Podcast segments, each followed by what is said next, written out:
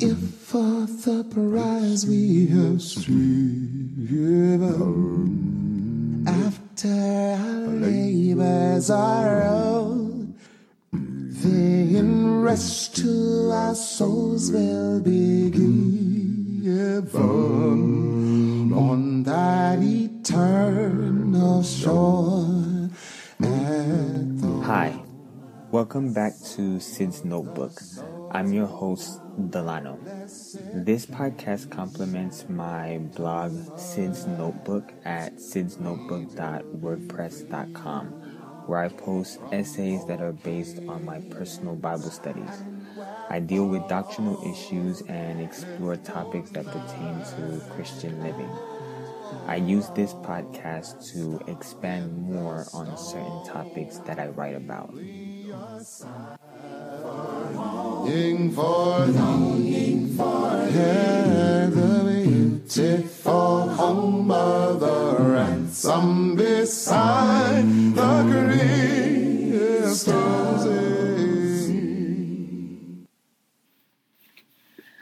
Hi, I've decided to title this episode Baptism of No Avail. And it's based on Romans chapter 2, verses 25 to 29. If you go to my blog at sidsnotebook.wordpress.com, you'll see a commentary in which I discuss Romans chapter 2, verses 17 to 29. I brought up in that commentary a couple of doctrinal issues that I'll mention in this episode. Also, on my blog, you'll find an essay called Dishonoring God's Name, which is what I want to talk about as I start off the discussion of the text for this episode. The point that I make in the essay is that Christians must be always aware of their conduct because, as God's people, we have to be a light to the world. We have to spread the gospel of Christ and teach people the way to justification through faith in Jesus Christ. If we have knowledge of God's word, which is the source for living a godly life, our conduct has to align with it. We can't be like the scribes and Pharisees who taught the law but didn't abide by it. We read about that in Matthew chapter 23. Jesus called these scribes and Pharisees hypocrites. If we do as they did, we could also be charged with hypocrisy and cause and we could cause the lost to move farther away from God instead of moving closer to him. This is the main understanding and application that I get from Romans chapter 2, 17 to 24. Which brings us now to the main text of this episode, verses 25 to 29, which I want to read for you. It says, For circumcision is indeed profitable if you keep the law, but if you are a breaker of the law, your circumcision has become uncircumcision. Therefore, if an uncircumcised man keeps the law or keeps the righteous requirements of the law, will not his uncircumcision be counted as circumcision? And will not the physically uncircumcised, if he fulfills the law, judge you, who even with your written code and circumcision are a transgressor of the law? For he is not a Jew who is one outwardly, nor is circumcision that which is outward in the flesh, but he is a Jew who is one inwardly, and circumcision is that of the heart, in the spirit, not in the letter, whose praise is not from men, but from God.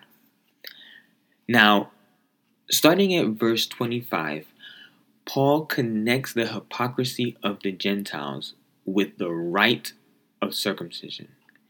He says, For circumcision is indeed profitable if you keep the law, But if you are a breaker of the law, your circumcision has become uncircumcision. We need to understand what circumcision is. In Genesis chapter 17, we read that God made a covenant with Abraham, and part of that covenant was that God would make Abraham a father of many nations, and he would give him the land of Canaan. Starting at verse 2, it says, And I will make my covenant between me and you, and will multiply you exceedingly. Then Abram fell on his face, and God talked with him, saying, As for me, behold, my covenant is with you, and you shall be a father of many nations. No longer shall your name be called Abram, but your name shall be Abraham. For I have made you a father of many nations. I will make you exceedingly fruitful, and I will make nations of you, and kings shall come from you. And I will establish my covenant between me and you and your descendants after you in their generations for an everlasting covenant to be God to be God to you and your descendants after you. Also, I give to you and your descendants after you the land in which you are a stranger, all the land of Canaan as an everlasting possession, and I will be their God. Also, part of the covenant was the rite of circumcision that Abraham had to perform on all males. Verse 9 reads, And God said to Abraham, As for you, you will you shall keep my covenant, you and your descendants after you throughout their generations. This is my covenant which you shall keep between me and you and your descendants after you. Every male child among you shall be circumcised, and you shall be circumcised in the flesh of your foreskins, and it shall be a sign of the covenant between me and you. He who is eight days old among you shall be circumcised, every male child in your generations. He who is born in your house or bought with money from any foreigner who is not your descendant. He who is born in your house and he who is bought with your money must be circumcised, and my covenant shall be in your flesh for an everlasting covenant. And the uncircumcised male child who is not circumcised in the flesh of his foreskin, that person shall be cut off from his people. He has broken my covenant.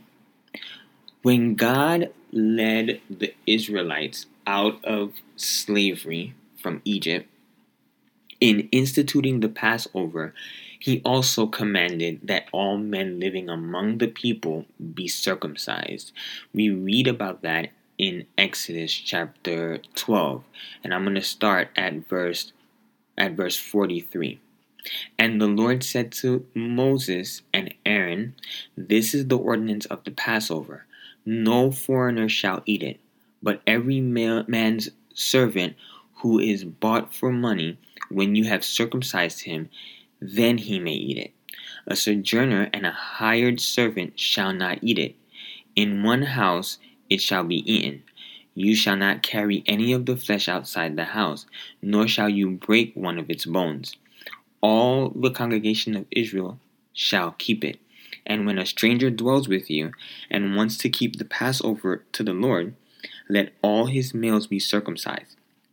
And then let him come near and keep it and he shall be as a native of the land. For no uncircumcised person shall eat it.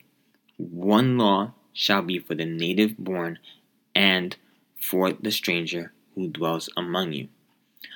Notice that both natives and foreigners had to be circumcised if they were going to live among the Israelites and participate in the different regulations found in the law going back to Genesis 17, starting at verse 10, it says, Every male child among you shall be circumcised, and you shall be circumcised in the flesh of your foreskin, and it shall be a sign of the covenant between me and you. He who is eight days old among you shall be circumcised, every male child in your generation. He who is born in your house or bought with money from any foreigner who is not your descendant. He who is born in your house and he who is bought with your money must be circumcised. And then we read in Exodus chapter 12, verse 14, and then 48 and 49. It says, This is the ordinance of the Passover. No foreigner shall eat it, but every man's servant who is bought for money, when you have circumcised him, then he may eat it. And 48, and when a stranger dwells with you and wants to keep the Passover of the Lord, let all his males be circumcised, and then let him come near and keep it, and he shall be as a native of the land, for no uncircumcised person shall eat it. One law shall be for the native born, and for the stranger who dwells among you. Circumcision served as a sign of the covenant. We read that in Genesis 17, verse 11, it says, A sign of the covenant between me and you. A covenant is an agreement or a contract. Normally, a contract is affirmed with a signature or even a handshake. This rite signifies that you agree with the conditions of the contract and that you will abide by them. The condition that Abraham and the Israelites had to abide by was being blameless and walking by faith and obedience to God.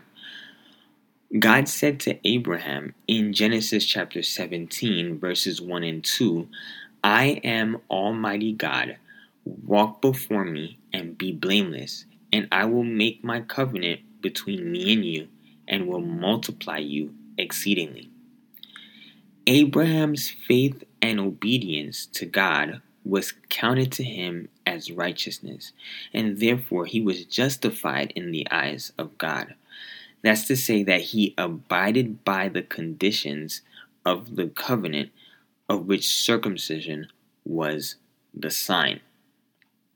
All of this is laid out by Paul in Romans chapter 4, which I'll get to in a few weeks as we continue to walk through the book of Romans. Now, the problem is that the Israelites as a whole did not abide by the conditions of the covenant. We read throughout the Old Testament of how they practice all types of sins, especially idolatry which is a topic that I spoke about in a previous episode. And as a result, God allowed them to be taken into slavery by different nations.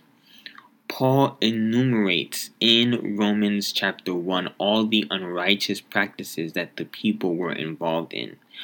Since they didn't abide by the conditions of being blameless before God and living by faith and obedience, their un- their circumcision became null and void. Let's go back to the concept of a covenant.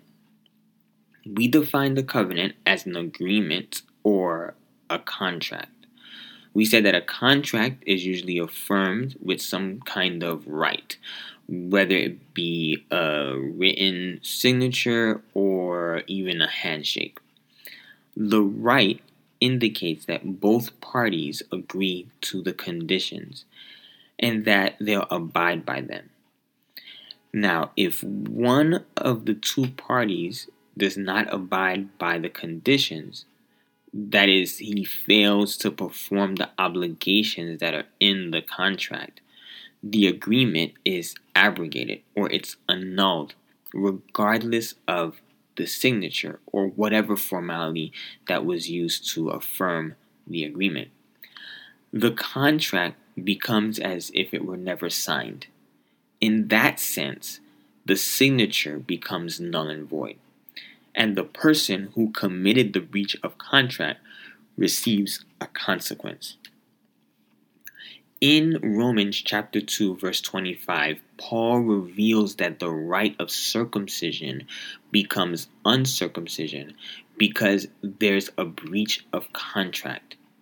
If you break the law, it doesn't matter if you are circumcised, you still broke the law and you suffer the consequences for it.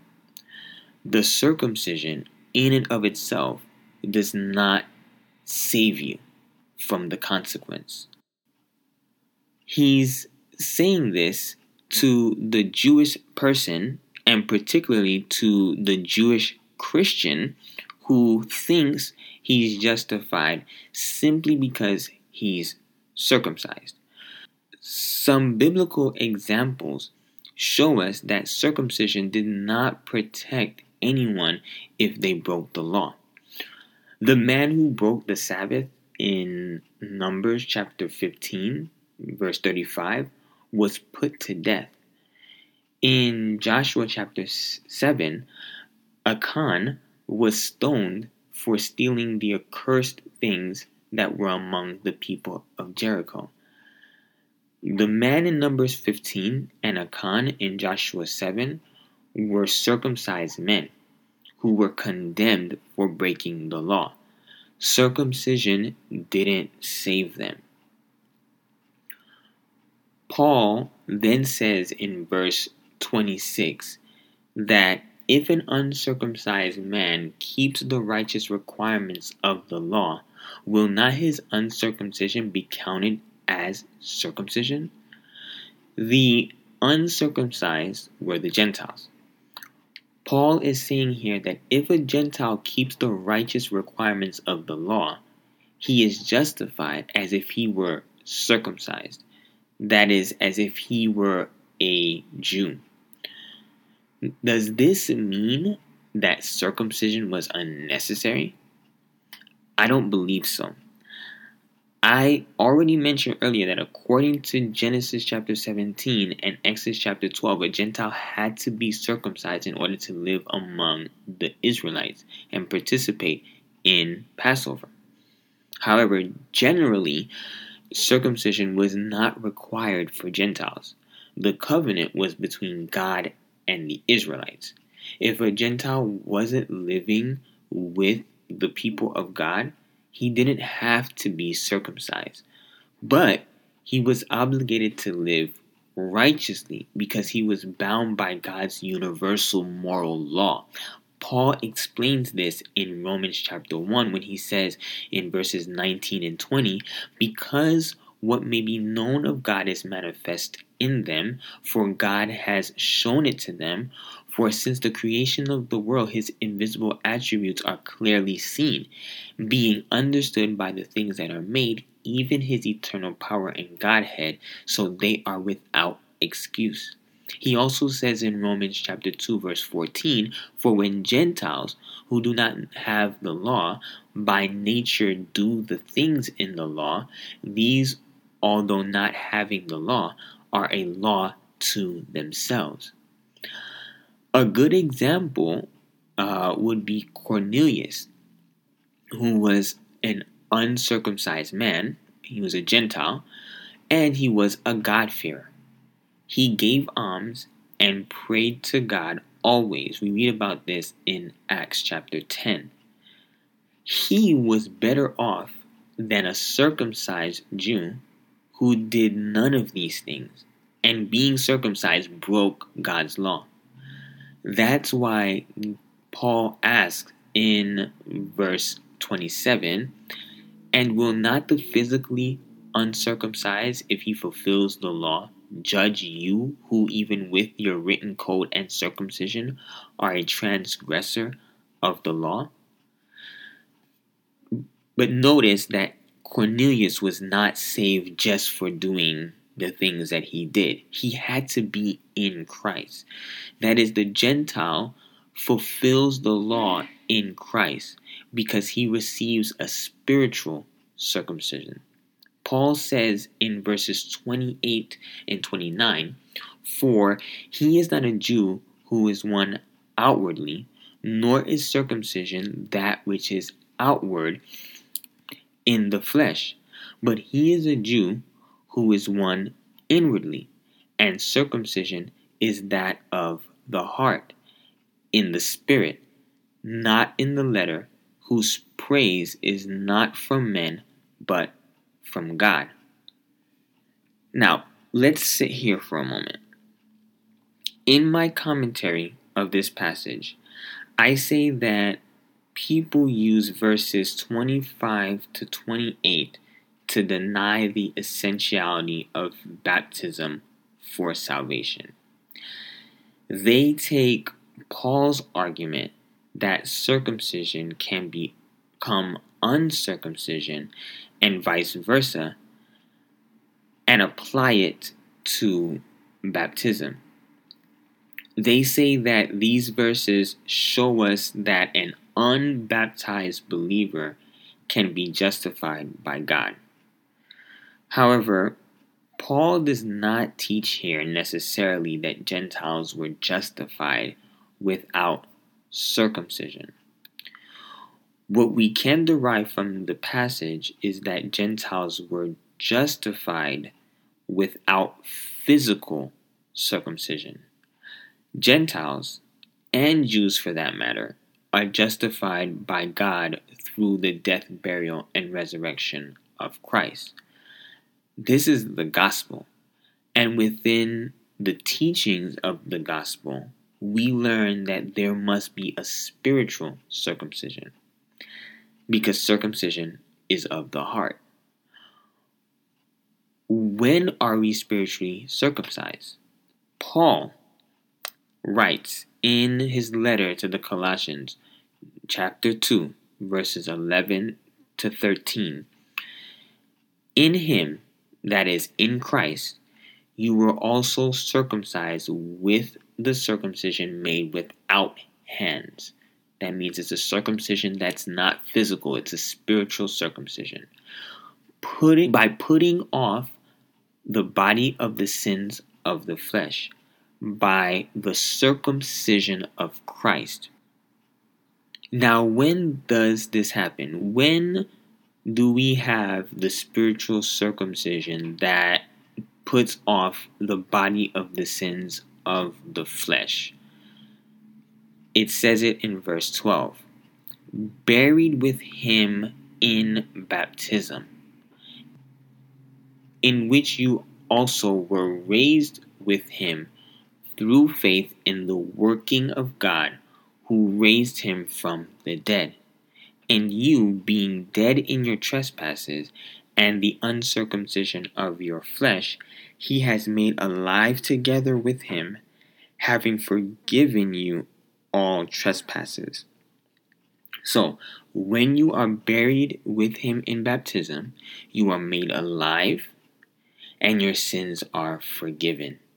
And that is the spiritual circumcision. That is the circumcision of Christ. So, Paul is not denying the essentiality of baptism in Romans 2 25 to 28, but rather he's affirming it because baptism is the spiritual circumcision in which you are made alive and you receive forgiveness of sins. Without those things, we cannot be saved. And so baptism has to be essential. What can we take from this? I believe the main point is expressed in verse 29. But he is a Jew who is one inwardly, and circumcision is that of the heart, in the spirit, not in the letter, whose praise is not from men, but from God.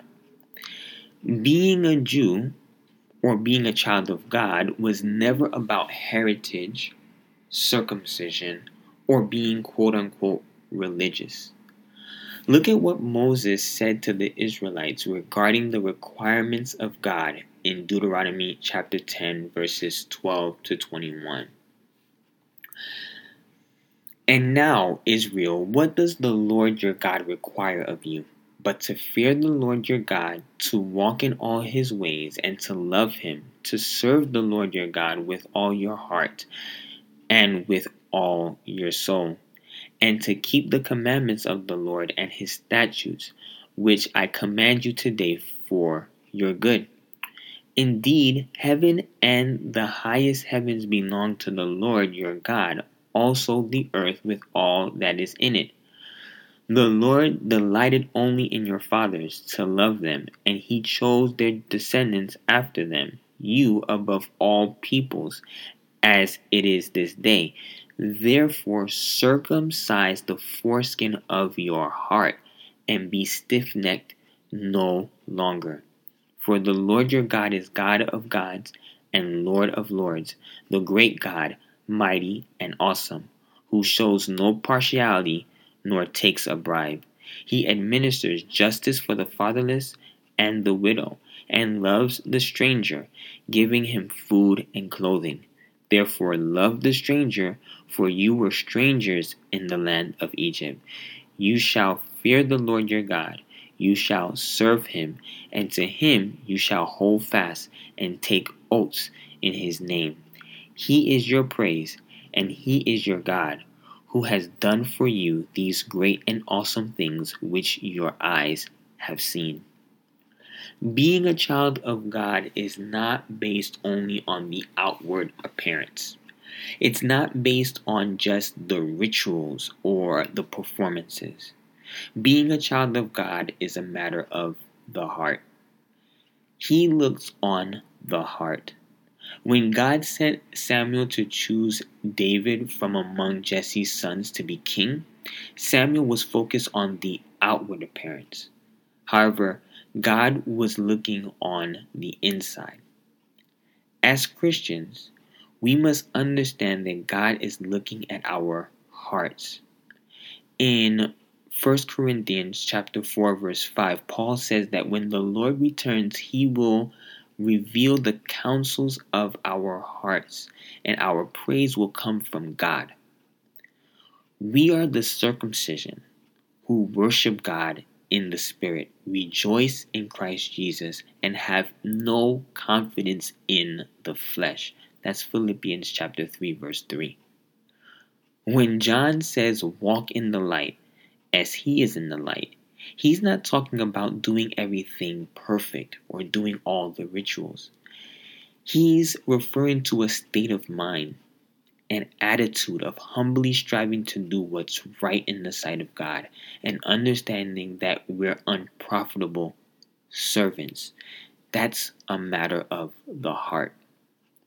Yes, there are things that we must do. There are certain acts that the Lord requires of us. However, if we're just concerned with the form and not the substance, then we're lacking. If we think, for example, that baptism by itself is what's going to save us, then we are lacking. We must have faith and baptism. Jesus said in Mark 16 16 that he that believes and is baptized shall be saved. Not just belief, not just baptism.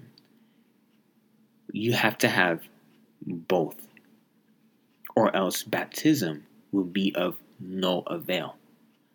So let's not be like the Jews and think just because we're religious and we've checked off all the boxes that we can live any way we want and escape the judgment of God. And those who are not in the church, those who are not in Christ, shouldn't think just because they're quote unquote good that they won't be held responsible for not living according to the commandments and the righteousness of God. I hope we can all examine ourselves and truly think about the condition of our hearts. That's all I have for you today. Thanks for tuning in on Sid's Notebook. Please feel free to contact me if you have any questions, comments, or feedback. Also, please let me know if you have any suggestions for topics that you would like me to discuss. I can be reached um, on Twitter and Instagram. Just search my handle at Sid's Notebook, or you can email me at Sid's Notebook at gmail.com. I look forward to hearing from you. Talk to you soon. God bless.